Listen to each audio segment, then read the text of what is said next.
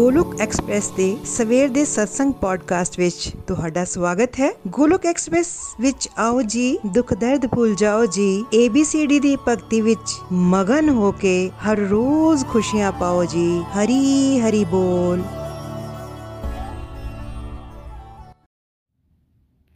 जय श्री कृष्ण चैतन्य प्रभु नित्यानंदा श्री अद्वैत गदाधर शिवासादि गौर भक्त वृंदा हरे कृष्णा हरे कृष्णा, कृष्ण कृष्ण, हरे हरे। हरे राम हरे राम राम राम, हरे हरे। ओम नमो भगवते वासुदेवाय, ओम नमो भगवते वासुदेवाय, ओम नमो भगवते वासुदेवाय। श्रीमद् भगवद गीता दी जय गौरानिताया दी जय। श्री श्री राधा श्याम सुंदर दी जय। Busy through the body free as a soul Hari Hari बोल, हरी हरी बोल। शरीर तो रहो व्यस्त ਤੇ ਆਤਮਾ ਤੋਂ ਰਹੋ ਮਸਤ, ਹਰੀ ਨਾਮ ਜਪਤੇ ਹੋਏ। Transform the world by transforming yourself ਖੁਦ ਨੂੰ ਬਦਲ ਕੇ ਹੀ ਤੁਸੀਂ ਦੁਨੀਆ ਨੂੰ ਬਦਲ ਸਕਦੇ ਹੋ। ਨਾ ਸ਼ਸਤਰ ਤੇ, ਨਾ ਸ਼ਾਸਤਰ ਤੇ, ਨਾ ਤਨ ਤੇ, ਨਾ ਹੀ ਕਿਸੇ ਯੁਕਤੀ ਤੇ। ਮੇਰਾ ਤਾਂ ਜੀਵਨ ਨਿਰਭਰ ਹੈ हे ਪ੍ਰਭੂ, ਸਿਰਫ ਤੇ ਸਿਰਫ ਤੁਹਾਡੀ ਕਿਰਪਾ ਸ਼ਕਤੀ ਤੇ। ਜੈ ਸ਼੍ਰੀ ਰਾਧੇ ਕ੍ਰਿਸ਼ਨਾ, ਜੈ ਸ਼੍ਰੀ ਰਾਮ। ਅੱਜ ਦੇ ਪੰਜਾਬੀ ਪੋਡਕਾਸਟ ਵਿੱਚ ਤੁਹਾਡਾ ਸਵਾਗਤ ਹੈ। ਮੈਂ ਸੋਨਿਕਾ ਕਲੋਟੀ ਹੈਮਿਲਟਨ, ਕੈਨੇਡਾ ਤੋਂ। ਅੱਜ ਗੋਲੋਕ ਐਕਸਪ੍ਰੈਸ ਦੇ ਸਵੇਰ ਦੇ ਸਤਸੰਗ ਨੂੰ ਪੰਜਾਬੀ ਦੇ ਵਿੱਚ ਤੁਹਾਡੇ ਸਾਹਮਣੇ ਰੱਖਣ ਜਾ ਰਹੀ ਹਾਂ। ਜਿਵੇਂ ਕਿ ਤੁਸੀਂ ਜਾਣਦੇ ਹੋ, ਸਰਲ ਭਗਵਦ ਗੀਤਾ ਦਾ ਕੋਰਸ ਸ਼ੁਰੂ ਹੋ ਚੁੱਕਿਆ ਹੈ।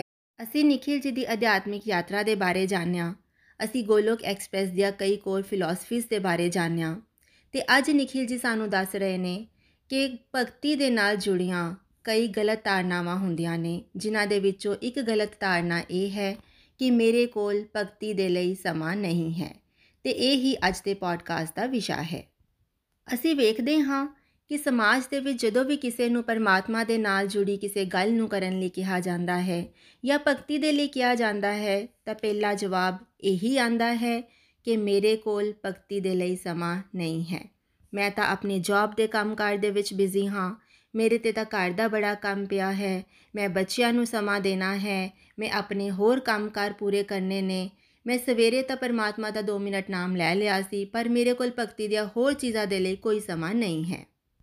ਤੇ ਆਓ ਹੁਣ ਜਾਣਦੇ ਹਾਂ ਕਿ ਇਸ ਤੱਥ ਵਿੱਚ ਕਿੰਨੀ ਸੱਚਾਈ ਹੈ ਕਿ ਸਾਡੇ ਕੋਲ ਐਕਚੁਅਲੀ ਦੇ ਵਿੱਚ ਸਮਾਂ ਨਹੀਂ ਹੈ। ਅਸੀਂ ਵੇਖਦੇ ਹਾਂ ਕਿ ਦਿਨ ਦੇ ਵਿੱਚ ਸਾਡੇ ਕੋਲ 24 ਘੰਟੇ ਹੁੰਦੇ ਨੇ।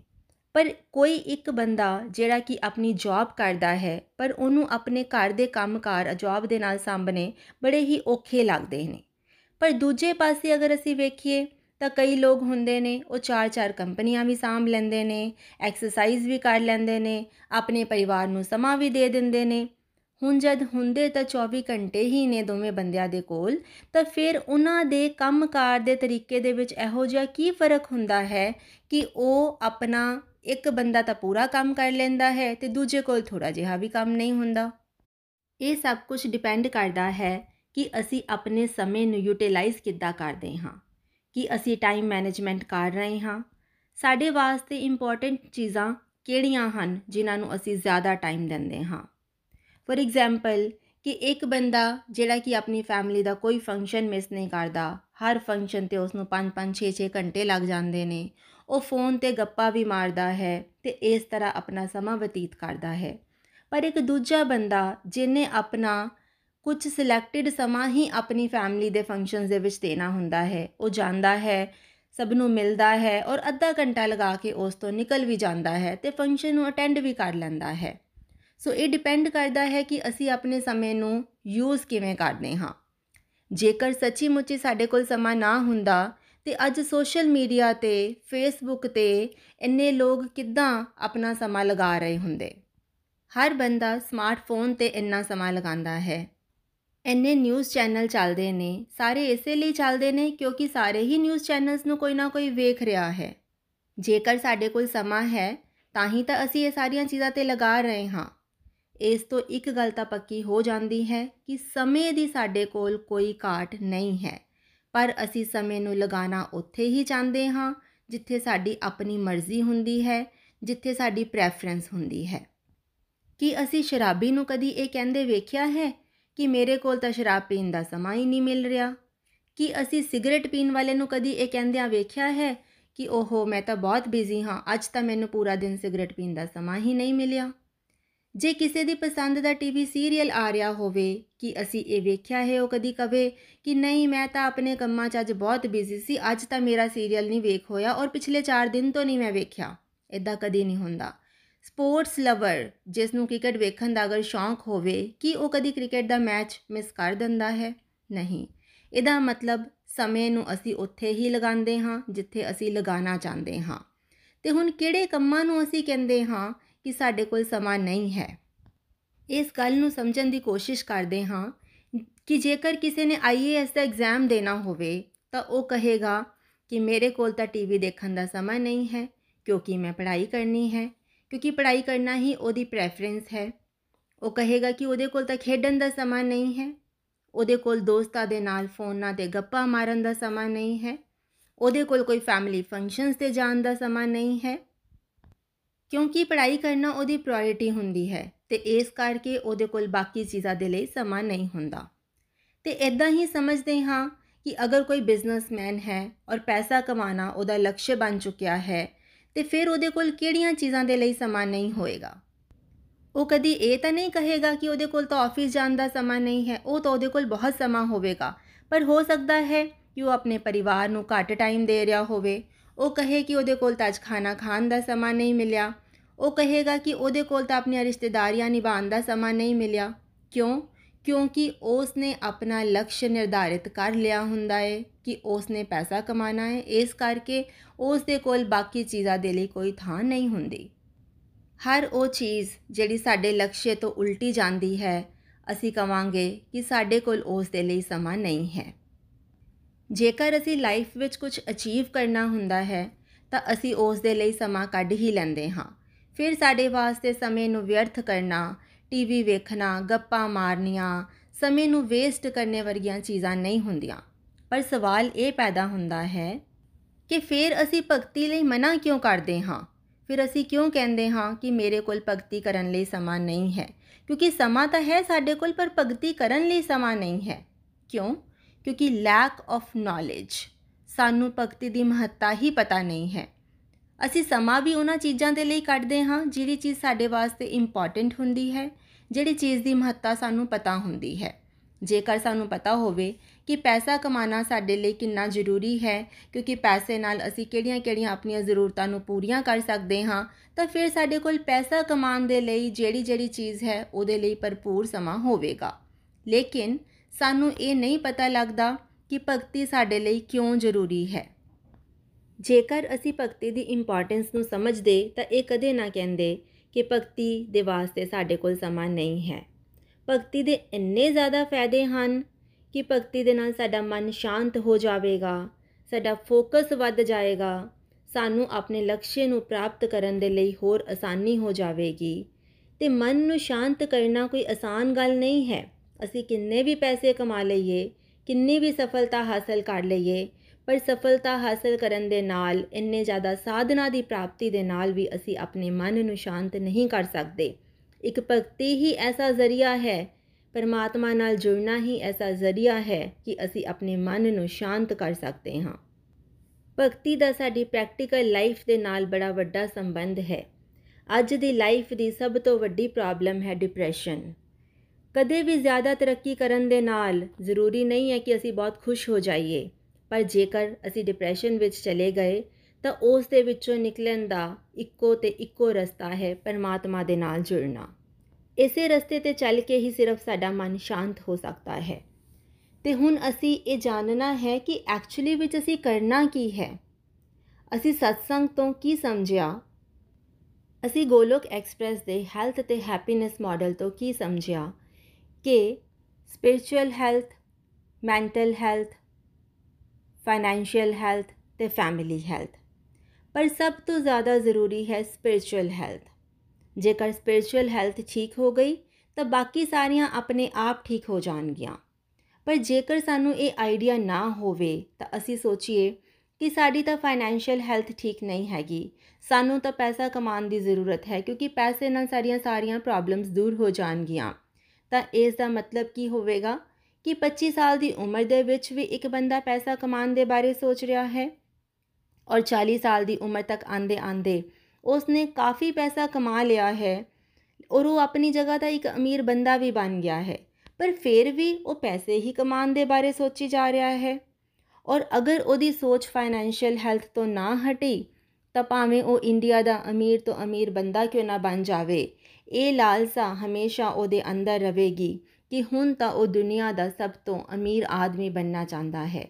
ਤੇ ਇਹ ਜਿਹੜੀ ਅਮੀਰ ਬਣਨ ਦੀ ਰੇਸ ਹੈ, ਇਹ ਕਦੇ ਖਤਮ ਨਹੀਂ ਹੋ ਸਕਦੀ। ਇਹ ਇੱਕ ਇਦਾਂ ਦੀ ਦੌੜ ਹੈ ਕਿ ਜਿਸ ਦੇ ਵਿੱਚ ਚੱਲਦੇ ਚੱਲਦੇ ਅਸੀਂ ਆਪਣੀ ਲਾਈਫ ਨੂੰ ਖਤਮ ਕਰ ਸਕਦੇ ਹਾਂ ਤੇ ਆਪਣੇ ਮਨ ਨੂੰ ਅਸ਼ਾਂਤ ਕਰ ਸਕਦੇ ਹਾਂ ਤੇ ਡਿਪਰੈਸ਼ਨ ਤੋਂ ਬਿਨਾ ਫਿਰ ਕੁਝ ਹੋਰ ਹੱਥ ਨਹੀਂ ਆਂਦਾ ਇੱਕ ਹੋਰ ਗੱਲ ਕਿ ਜਦੋਂ ਅਸੀਂ ਕਹਿੰਦੇ ਹਾਂ ਕਿ ਮੇਰੇ ਕੋਲ ਭਗਤੀ ਦਾ ਸਮਾਂ ਨਹੀਂ ਹੈ, ਇਸ ਦਾ ਮਤਲਬ ਹੈ ਕਿ ਅਸੀਂ ਉਸ ਪਰਮਾਤਮਾ ਨੂੰ ਕਹਿ ਰਹੇ ਹਾਂ ਕਿ ਮੈਨੂੰ ਤੇਰੇ ਕੋਲੋਂ ਚਾਹੀਦਾ ਤਾਂ ਸਭ ਕੁਝ ਹੈ, ਪਰ ਮੇਰੇ ਕੋਲ ਤੁਹਾਡੇ ਲਈ ਸਮਾਂ ਨਹੀਂ ਹੈ। ਕਿਉਂਕਿ ਐਕਚੁਅਲੀ ਤਾਂ ਸਾਨੂੰ ਪਤਾ ਹੀ ਹੈ ਕਿ ਜੋ ਵੀ ਸਾਡੇ ਕੋਲ ਹੈ, ਉਹ ਸਭ ਕੁਝ ਸਾਨੂੰ ਪਰਮਾਤਮਾ ਨੇ ਹੀ ਦਿੱਤਾ ਹੈ। ਇਹ ਤਾਂ ਉਹੀ ਗੱਲ ਹੋਈ ਕਿ ਜਿਵੇਂ ਇੱਕ ਬੱਚੇ ਨੂੰ ਉਸ ਦੇ ਪਿਤਾ ਨੇ ਸਭ ਕੁਝ ਲੈ ਕੇ ਦਿੱਤਾ ਹੋਵੇ, ਸਾਰੀਆਂ ਹੀ ਸਹੂਲਤਾਵਾਂ ਦਿੱਤੀਆਂ ਹੋਣ, ਤੇ ਉਹ ਬੱਚਾ ਆਪਣੇ ਪਿਤਾ ਨੂੰ ਕਹੇ ਕਿ ਪਿਤਾ ਜੀ ਮੇਰੇ ਕੋਲ ਤੁਹਾਡੇ ਵਾਸਤੇ ਸਮਾਂ ਨਹੀਂ ਹੈ। ਪਰ ਉਸ ਪਿਤਾ ਨੂੰ ਇਹ ਪਤਾ ਹੈ ਕਿ ਇਸ ਬੱਚੇ ਨੇ ਇਸ ਦਿਨ ਦੇ ਵਿੱਚ 4 ਘੰਟੇ ਆਪਣੇ ਦੋਸਤਾਂ ਦੇ ਨਾਲ ਵੇਸਟ ਕੀਤੇ ਨੇ, ਆਪਣੇ ਸਮੇਂ ਦੀ ਬਰਬਾਦੀ ਕੀਤੀ ਹੈ ਤੇ ਮੇਰੇ ਕੋਲ ਇਹ ਕਹਿੰਦਾ ਪਿਆ ਹੈ ਕਿ ਮੇਰੇ ਕੋਲ ਸਮਾਂ ਨਹੀਂ ਹੈ ਤੁਹਾਡੇ ਵਾਸਤੇ। ਇਦਾਂ ਹੀ ਜਦੋਂ ਅਸੀਂ ਪਰਮਾਤਮਾ ਨੂੰ ਕਹਿੰਦੇ ਹਾਂ ਕਿ ਮੇਰੇ ਕੋਲ ਭਗਤੀ ਲਈ ਸਮਾਂ ਨਹੀਂ ਹੈ, ਪਰਮਾਤਮਾ ਤਾਂ ਸਭ ਜਾਣੀ ਜਾਨ ਹੈ ਉਹ ਜਾਣਦਾ ਹੈ ਕਿ ਅਸੀਂ ਆਪਣੇ ਦਿਨ ਦਾ ਸਮਾਂ ਕਿੱਥੇ-ਕਿੱਥੇ ਲਗਾਇਆ ਹੈ ਕਿਹੜੀਆਂ-ਕਿਹੜੀਆਂ ਚੀਜ਼ਾਂ ਦੇ ਵਿੱਚ ਅਸੀਂ ਸਮਾਂ ਬਰਬਾਦ ਕੀਤਾ ਹੈ। ਇੰਨੀਆਂ ਸਹੂਲਤਾਵਾਂ ਸਾਨੂੰ ਪਰਮਾਤਮਾ ਨੇ ਦਿੱਤੀਆਂ, ਲੇਕਿਨ ਉਹਦਾ ਹੀ ਸ਼ੁਕਰਾਨਾ ਕਰਨ ਦੇ ਲਈ ਸਾਡੇ ਕੋਲ ਸਮਾਂ ਨਹੀਂ ਹੈ ਔਰ ਅਸੀਂ ਸੋਚਦੇ ਹਾਂ ਕਿ ਪਰਮਾਤਮਾ ਨੂੰ ਕੁਝ ਪਤਾ ਹੀ ਨਹੀਂ ਚੱਲਦਾ। ਸਾਨੂੰ ਪਰਮ ਪਿਤਾ ਪਰਮਾਤਮਾ ਨੇ ਇੰਨਾ ਕੁਝ ਦਿੱਤਾ ਤੇ ਸਾਨੂੰ ਹਰ ਹਾਲਤ ਵਿੱਚ ਉਹਨਾਂ ਦਾ ਸ਼ੁਕਰਾਨਾ ਕਰਨਾ ਚਾਹੀਦਾ ਹੈ ਔਰ ਪਰਮਾਤਮਾ ਦੇ ਲਈ ਸਮਾਂ ਕੱਢਣਾ ਜ਼ਰੂਰੀ ਚਾਹੀਦਾ ਹੈ। ਸਾਨੂੰ ਆਪਣੀ ਅਧਿਆਤਮਿਕ ਉન્નਤੀ ਵਾਸਤੇ ਸਤਸੰਗ ਦੇ ਲਈ ਸਮਾਂ ਵੀ ਕੱਢਣਾ ਚਾਹੀਦਾ ਹੈ ਤੇ ਸਤਸੰਗ ਦੇ ਵਿੱਚ ਸੁਨੀਆਂ ਹੋਈਆਂ ਗੱਲਾਂ ਨੂੰ ਆਪਣੀ ਪ੍ਰੈਕਟੀਕਲ ਲਾਈਫ ਦੇ ਵਿੱਚ ਅਪਲਾਈ ਕਰਕੇ ਅਧਿਆਤਮਿਕ ਉન્નਤੀ ਵੀ ਕਰਨੀ ਚਾਹੀਦੀ ਹੈ। ਅਸੀਂ ਗੋਲੋਕ ਐਕਸਪ੍ਰੈਸ ਦੇ ਵਿੱਚ ABCD ਮਾਡਲ ਸਮਝਿਆ ਤੇ ਇਹ ਜਾਣਿਆ ਕਿ ਅਸੀਂ ਆਪਣੇ ਡਿਸਟਰਕਟਿਵ ਸਮੇਂ ਨੂੰ ਡਿਵੋਸ਼ਨ ਦੇ ਵਿੱਚ ਕਿੱਦਾਂ ਬਦਲਣਾ ਹੈ। ਹੋ ਸਕਦਾ ਹੈ ਸ਼ੁਰੂ ਦੇ ਵਿੱਚ ਸਾਨੂੰ ਲੱਗਦਾ ਹੋਵੇ ਕਿ ਸਾਡਾ ਤਾਂ ਡਿਸਟਰਕਟਿਵ ਸਮਾਂ ਹੈ ਨਹੀਂ, ਸਾਡੇ ਕੋਲ ਤਾਂ ਅਸਲ ਦੇ ਵਿੱਚ ਸਮਾਂ ਨਹੀਂ ਹੈ ਭਗਤੀ ਕਰਨ ਦਾ। ਲੇਕਿਨ ਜਿਵੇਂ-ਜਿਵੇਂ ਅਸੀਂ ਅੱਗੇ ਵਧਾਂਗੇ ਅਧਿਆਤਮਿਕ ਯਾਤਰਾ ਤੇ, ਅਸੀਂ ਇਹ ਵੇਖਾਂਗੇ ਕਿ ਸਾਡੇ ਕੋਲ ਤਾਂ ਡਿਸਟਰਕਟਿਵ ਸਮਾਂ ਹੀ ਸਮਾਂ ਸੀ, ਅਸੀਂ ਤਾਂ ਕਿੰਨਾ ਸਮਾਂ ਬਰਬਾਦ ਕਰ ਰਹੇ ਸੀ, ਜਿਸ ਨੂੰ ਕਿ ਅਸੀਂ ਬੜਾ ਸਮਾਂ ਪਹਿਲਾਂ ਹੀ ਭਗਤੀ ਦੇ ਵਿੱਚ ਲਗਾ ਸਕਦੇ ਸੀ। ਐਦਾਂ ਕਰਕੇ ਹੌਲੀ-ਹੌਲੀ ਸਾਡੇ ਕੋਲ ਬਹੁਤ ਸਮਾਂ ਬਣਨ ਲੱਗ ਜਾਏਗਾ। ਫੋਰ ਐਗਜ਼ਾਮਪਲ ਅਗਰ ਅਸੀਂ ਕਿਤੇ ਜਾ ਰਹੇ ਹਾਂ ਟਰੈਵਲ ਕਰ ਰਹੇ ਹਾਂ, ਅਸੀਂ ਆਪਣੇ ਟਰੈਵਲ ਦੇ ਸਮੇਂ ਨੂੰ ਭਗਤੀ ਦੇ ਵਿੱਚ ਬਦਲ ਸਕਦੇ ਹਾਂ। ਅਸੀਂ ਭਜਨ ਗਾ ਸਕਦੇ ਹਾਂ, ਭਜਨ ਸੁਣ ਸਕਦੇ ਹਾਂ, ਅਸੀਂ ਧਾਰਮਿਕ ਗੱਲਾਂ ਕਰ ਸਕਦੇ ਹਾਂ, ਅਸੀਂ ਸਤਸੰਗ ਸੁਣ ਸਕਦੇ ਹਾਂ। ਫੋਰ ਐਗਜ਼ਾਮਪਲ ਕਿਸੇ ਨੂੰ ਟੀਵੀ ਵੇਖਣ ਦਾ ਬਹੁਤ ਸ਼ੌਂਕ ਹੋਵੇ ਤੇ ਉਹ ਜਾਂ ਤਾਂ ਆਪਣੇ ਟੀਵੀ ਦੇ ਟਾਈਮ ਨੂੰ ਥੋੜਾ ਜਿਹਾ ਘਟਾ ਦੇਵੇ ਜਾਂ ਫਿਰ ਟੀਵੀ ਤੇ ਰਮਾਇਣ, ਮਹਾਭਾਰਤ ਜਾਂ ਆਪਣੇ ਆਪ ਨੂੰ ਕੁਝ ਹੋਰ ਪ੍ਰੋਗਰੈਸਿਵ ਕੁਝ ਸੁਧਾਰਨ ਵਾਲੇ ਪ੍ਰੋਗਰਾਮ ਵੇਖ ਸਕਦਾ ਹੈ। ਕਿਸੇ ਨੂੰ ਘੁੰਮਣ ਫਿਰਨ ਦਾ ਬਹੁਤ ਸ਼ੌਂਕ ਹੋਵੇ, ਉਹ ਕੋਈ ਧਾਰਮਿਕ ਯਾਤਰਾ ਕਰ ਸਕਦਾ ਹੈ। ਉਹ ਆਪਣੇ ਘੁੰਮਣ ਫਿਰਨ ਵਾਲੇ ਸਮੇਂ ਤੇ ਇਹ ਟਾਰਗੇਟ ਰੱਖ ਸਕਦਾ ਹੈ ਕਿ ਉਸਨੇ ਕੋਈ ਧਾਰਮਿਕ ਕਿਤਾਬ ਵੀ ਪੜ੍ਹਨੀ ਹੈ, ਉਸਨੇ ਕਿਵੇਂ ਪਰਮਾਤਮਾ ਦੇ ਚਰਨਾਂ ਦੇ ਵਿੱਚ ਜੁੜਨਾ ਹੈ। ਕਿਸੇ ਨੂੰ ਖਾਣਾ ਬਣਾਉਣ ਦਾ ਸ਼ੌਂਕ ਹੈ ਜਾਂ ਉਸ ਨੂੰ ਘਰ ਪਰਿਵਾਰ ਦੇ ਲਈ ਖਾਣਾ ਬਣਾਉਣਾ ਪੈ ਸਕਦਾ ਹੈ, ਤਾਂ ਉਹ ਇਹ ਸੋਚੇ ਕਿ ਉਹ ਤਾਂ ਭੋਗ ਲਗਾਉਣ ਵਾਸਤੇ ਸਾਰੇ ਕੰਮ ਕਰ ਰਿਹਾ ਹੈ। ਫਿਰ ਖਾਣਾ ਬਣਾਉਣ ਵਾਸਤੇ ਸ਼ਾਪਿੰਗ ਕਰਨਾ, ਫਿਰ ਖਾਣਾ ਬਣਾਉਣ ਦੇ ਲਈ ਤਿਆਰੀ ਕਰਨਾ ਜਾਂ ਬਣਾ ਕੇ ਪਰੋਸਣਾ, ਇਹ ਸਾਰੀਆਂ ਚੀਜ਼ਾਂ ਜਿਹੜੀਆਂ ਇਹ ਭਗਤੀ ਹੀ ਬਣ ਜਾਣਗੀਆਂ। ਹੁਣ ਜਦੋਂ ਅਸੀਂ ਜੌਬ ਕਰਦੇ ਹਾਂ ਬਿਜ਼ਨਸ ਕਰਦੇ ਹਾਂ ਜੇਕਰ ਅਸੀਂ ਇਸ ਨੂੰ ਵੀ ਪਰਮਾਤਮਾ ਦੇ ਸੇਵਾ ਭਾਵ ਵਿੱਚ ਕਰਨ ਲੱਗ ਜਾਈਏ, ਤਾਂ ਸਾਡਾ ਕੰਮ ਕਰਨਾ ਵੀ ਭਗਤੀ ਬਣ ਜਾਏਗਾ। ਅਸੀਂ ਬੱਚਿਆਂ ਦਾ ਪਾਲਣ ਪੋਸ਼ਣ ਕਰਦੇ ਹਾਂ। ਅਸੀਂ ਇਸ ਨੂੰ ਵੀ ਸੇਵਾ ਸਮਝ ਕੇ ਕਰ ਸਕਦੇ ਹਾਂ ਕਿ ਪਰਮ ਪਿਤਾ ਪਰਮਾਤਮਾ ਨੇ ਮੈਨੂੰ ਇਸ ਪਰਿਵਾਰ ਦਾ ਪਾਲਣ ਪੋਸ਼ਣ ਕਰਨ ਦੀ ਜ਼ਿੰਮੇਵਾਰੀ ਦਿੱਤੀ ਹੈ। ਇਸ ਕਰਕੇ ਮੈਨੂੰ ਇਹ ਕਰਮ ਵੀ ਪਰਮਾਤਮਾ ਦੀ ਸੇਵਾ ਦੇ ਵਿੱਚ ਕਰਨਾ ਹੈ। ਅਸੀਂ ਪ੍ਰੇਅਰਸ ਕਰ ਸਕਦੇ ਹਾਂ। ਅਸੀਂ ਨਾਮ ਜਪ ਕਰ ਸਕਦੇ ਹਾਂ। ਅਸੀਂ ਆਪਣੇ ਸਵੇਰੇ ਸੋ ਕੇ ਉੱਠਣ ਤੋਂ ਲੈ ਕੇ ਸੌਣ ਤੋਂ ਪਹਿਲਾਂ ਤੱਕ ਦੇ ਸਾਰੇ ਹੀ ਕੰਮਾਂ ਨੂੰ ਭਗਤੀ ਵਿੱਚ ਬਦਲ ਸਕਦੇ ਹਾਂ। ਪਹਿਲਾਂ ਤਾਂ ਸਾਨੂੰ ਜਿਹੜਾ ਸਮਾਂ ਸਿੱਧਾ ਹੀ ਦਿਖਦਾ ਹੈ ਕਿ ਅਸੀਂ ਬਰਬਾਦ ਕਰ ਰਹੇ ਹਾਂ, ਕਿਸੇ ਨਾਲ ਗੱਪਾਂ ਮਾਰ ਰਹੇ ਹਾਂ, ਪਹਿਲਾਂ ਤਾਂ ਅਸੀਂ ਉਸ ਸਮੇਂ ਨੂੰ ਘਟਾ ਸਕਦੇ ਹਾਂ।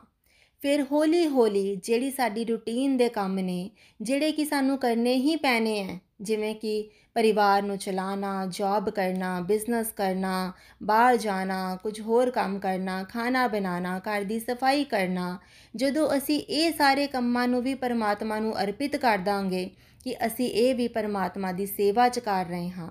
ਪਰਮਾਤਮਾ ਨੇ ਘਰ ਦਿੱਤਾ ਹੈ ਜਿਸ ਨੂੰ ਸਾਫ਼ ਰੱਖਣਾ ਹੈ, ਪਰਿਵਾਰ ਦਿੱਤਾ ਹੈ ਜਿਸ ਦਾ ਪਾਲਣ ਪੋਸ਼ਣ ਕਰਨਾ ਹੈ ਸੇਵਾ ਕਰਨੀ ਹੈ, ਤਾਂ ਸਾਡੇ ਸਾਰੇ ਕਰਮ ਸੇਵਾ ਦੇ ਵਿੱਚ ਬਦਲ ਜਾਣਗੇ। ਸੰਸਾਰ ਦੇ ਕੰਮ ਕਰਦੇ ਹੋਏ ਵੀ ਅਸੀਂ ਪਰਮਾਤਮਾ ਨੂੰ ਹੀ ਅੱਗੇ ਰੱਖਣਾ ਹੈ। ਅਸੀਂ ਆਪਣੀ ਸੋਚ ਨੂੰ ਬਦਲਣਾ ਹੈ। ਅਸੀਂ ਆਪਣੇ ਮਨ ਦੇ ਭਾਵ ਨੂੰ ਬਦਲਣਾ ਹੈ। ਬਾਹਰੋਂ ਵੇਖ ਕੇ ਤਾਂ ਇਦਾਂ ਹੀ ਲੱਗੇਗਾ, ਜਿਵੇਂ ਦੋ ਇਨਸਾਨ ਸੇਮ ਕੰਮ ਕਰ ਰਹੇ ਨੇ।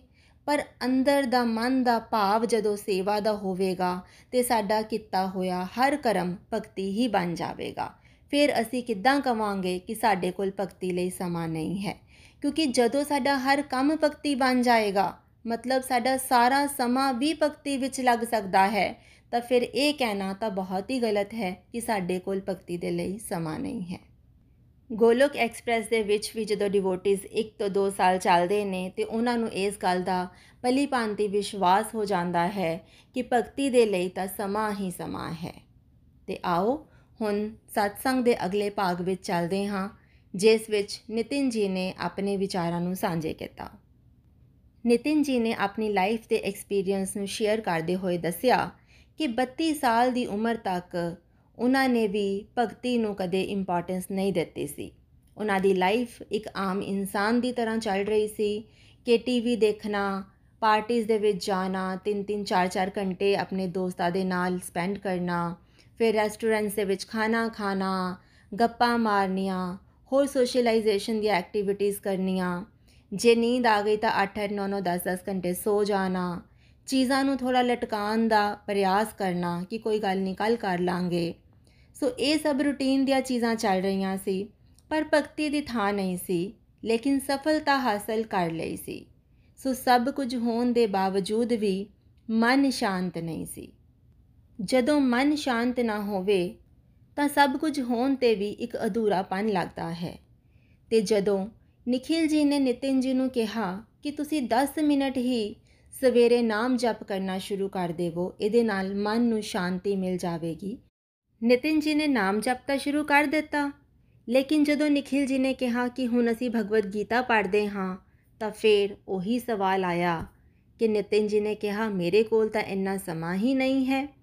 ਹੁਣ ਅਗਰ ਪੈਸਾ ਕਮਾ ਵੀ ਲਿਆ ਹੈ ਤਾਂ ਉਸ ਨੂੰ ਇੰਜੋਏ ਵੀ ਕਰਨਾ ਹੈ, ਪਰਿਵਾਰ ਨਾਲ ਸਮਾਂ ਵੀ ਬਿਤਾਣਾ ਹੈ, ਦੋਸਤਾਂ ਨਾਲ ਬਾਹਰ ਵੀ ਜਾਣਾ ਹੈ। ਸੋ ਮਾਲਾ ਦਾ ਨਾਮ ਜਪ ਤਾਂ ਕਰ ਲਿਆ, ਲੇਕਿਨ ਭਗਤੀ ਦੇ ਲਈ ਸਮਾਂ ਨਹੀਂ ਹੈ। ਲੇਕਿਨ ਫਿਰ ਜਦੋਂ ABCD ਮਾਡਲ ਸਮਝਿਆ ਤਾਂ ਨਿਤਿਨ ਜੀ ਨੂੰ ਅਹਿਸਾਸ ਹੋਇਆ ਕਿ ਮੇਰੇ ਕੋਲ ਤਾਂ ਬਹੁਤ ਸਮਾਂ ਹੈ। ਤਾਂ ਉਹਨਾਂ ਨੇ ਸੋਚਿਆ ਕਿ ਉਹ 24 ਘੰਟੇ ਦਾ ਸਮਾਂ ਯੂਜ਼ ਕਿੱਥੇ ਕਰ ਰਹੇ ਨੇ? ਜਦੋਂ ਇਸ ਚੀਜ਼ ਦਾ ਐਨਾਲਿਸਿਸ ਕੀਤਾ, ਤਾਂ ਉਹਨਾਂ ਨੇ ਵੇਖਿਆ ਕਿ ਉਹ ਰੋਜ਼ ਚੰਬਾ ਤੋਂ ਡਲਹੌਜ਼ੀ ਜਾਂਦੇ ਸੀ, ਜਿਹਦੇ ਵਿੱਚ ਡੇਢ ਘੰਟਾ ਜਾਣ ਲੱਗਦਾ ਸੀ ਤੇ ਡੇਢ ਘੰਟਾ ਆਉਣ ਦਾ ਲੱਗਦਾ ਸੀ। ਸੋ 3 ਘੰਟੇ ਦਾ ਉਹਨਾਂ ਦਾ ਟਰੈਵਲਿੰਗ ਟਾਈਮ ਸੀ, ਜਿਹੜਾ ਕਿ ਉਹਨਾਂ ਦਾ ਵੇਸਟ ਹੋ ਰਿਹਾ ਸੀ। ਉਸ ਤੋਂ ਬਾਅਦ ਕੋਰਟ ਦੇ ਵਿੱਚ ਜਾ ਕੇ ਜਿਹੜਾ ਸਮਾਂ ਪ੍ਰੋਡਕਟਿਵ ਲੱਗ ਗਿਆ ਠੀਕ, ਬਾਕੀ ਸਮਾਂ ਗੌਸਿਪ ਦੇ ਵਿੱਚ ਵੀ ਨਿਕਲ ਜਾਂਦਾ ਸੀ। ਸ਼ਾਮ ਦਾ ਜਿਹੜਾ ਸਮਾਂ ਸੀਗਾ, ਉਹ ਕਦੀ ਵਾਰ ਡਰਿੰਕ ਕਰਨ 'ਚ ਨਿਕਲ ਜਾਂਦਾ ਸੀ ਜਾਂ ਦੋਸਤਾਂ ਦੇ ਨਾਲ ਸਪੈਂਡ ਹੋ ਜਾਂਦਾ ਸੀ ਤੇ ਬਾਕੀ ਦੇ ਬਚੇ ਹੋਏ ਸਮੇਂ ਦੇ ਵਿੱਚ ਸੋ ਕੇ ਨਿਕਲ ਜਾਂਦਾ ਸੀ। ਦਿਨ ਦਾ ਸਿਰਫ 25% ਸਮਾਂ ਹੀ ਪ੍ਰੋਡਕਟਿਵ ਲੱਗਦਾ ਸੀ, ਬਾਕੀ ਦਾ ਸਾਰਾ ਸਮਾਂ ਵੇਸਟ ਹੀ ਹੋ ਰਿਹਾ ਸੀ। ਤੇ ਜਦੋਂ ਨਿਤਿਨ ਜੀ ਨੇ ਚਨਕਿਆ ਜੀ ਦੇ ਇਸ ਵਾਕ ਨੂੰ ਸੁਨਿਆ ਕਿ time is value of money ਕਿ ਜਿਹੜਾ ਸਮਾਂ ਹੁੰਦਾ ਹੈ, ਉਹ ਬਹੁਤ ਜ਼ਿਆਦਾ ਵੈਲਿਊਏਬਲ ਹੁੰਦਾ ਹੈ। ਜੇਕਰ ਸਮੇਂ ਨੂੰ, ਸਮੇਂ ਦੇ ਇੱਕ ਪਲ ਨੂੰ ਤਰਾਜੂ ਦੇ ਇੱਕ ਪਲੜੇ ਦੇ ਵਿੱਚ ਰੱਖ ਦਿੱਤਾ ਜਾਵੇ, ਤਾਂ ਇੱਕ ਗਵਾਇਆ ਹੋਇਆ ਪਲ ਵੀ ਵਾਪਸ ਨਹੀਂ ਆ ਸਕਦਾ, ਚਾਹੇ ਤੁਸੀਂ ਤਰਾਜੂ ਦੇ ਦੂਜੇ ਪਲੜੇ ਦੇ ਵਿੱਚ ਜੋ ਮਰਜ਼ੀ ਰੱਖ ਦੇਵੋ। ਇਸ ਕਰਕੇ ਸਾਨੂੰ ਆਪਣੀਆਂ ਪ੍ਰਾਇੋਰਟੀਆਂ ਨੂੰ ਸੈੱਟ ਕਰਨਾ ਪਵੇਗਾ, ਸਾਨੂੰ ਆਪਣੀ ਲਾਈਫ ਨੂੰ ਸੈੱਟ ਕਰਨਾ ਪਵੇਗਾ ਵੇਖਣਾ ਪਵੇਗਾ ਕਿ ਅਸੀਂ ਆਪਣੀ ਲਾਈਫ ਨੂੰ, ਸਮੇਂ ਨੂੰ ਕਿਵੇਂ ਸੰਭਾਲਣਾ ਹੈ ਤੇ ਆਪਣੀ ਲਾਈਫ ਨੂੰ ਕਿੱਦਾਂ ਸੁਧਾਰਨਾ ਹੈ ਸੋ ਦੈਟ ਅਸੀਂ ਦੂਜਿਆਂ ਦੀ ਲਾਈਫ ਨੂੰ ਵੀ ਸੁਧਾਰ ਸਕੀਏ। ਨਿਤਿਨ ਜੀ ਨੇ ਆਪਣੇ ਡਿਸਟਰਕਟਿਵ ਸਮੇਂ ਨੂੰ ਪਛਾਣਿਆ ਤੇ ਉਸ ਨੂੰ ਡਿਵੋਸ਼ਨ ਦੇ ਵਿੱਚ ਕਨਵਰਟ ਕਰਨਾ ਸ਼ੁਰੂ ਕਰ ਦਿੱਤਾ।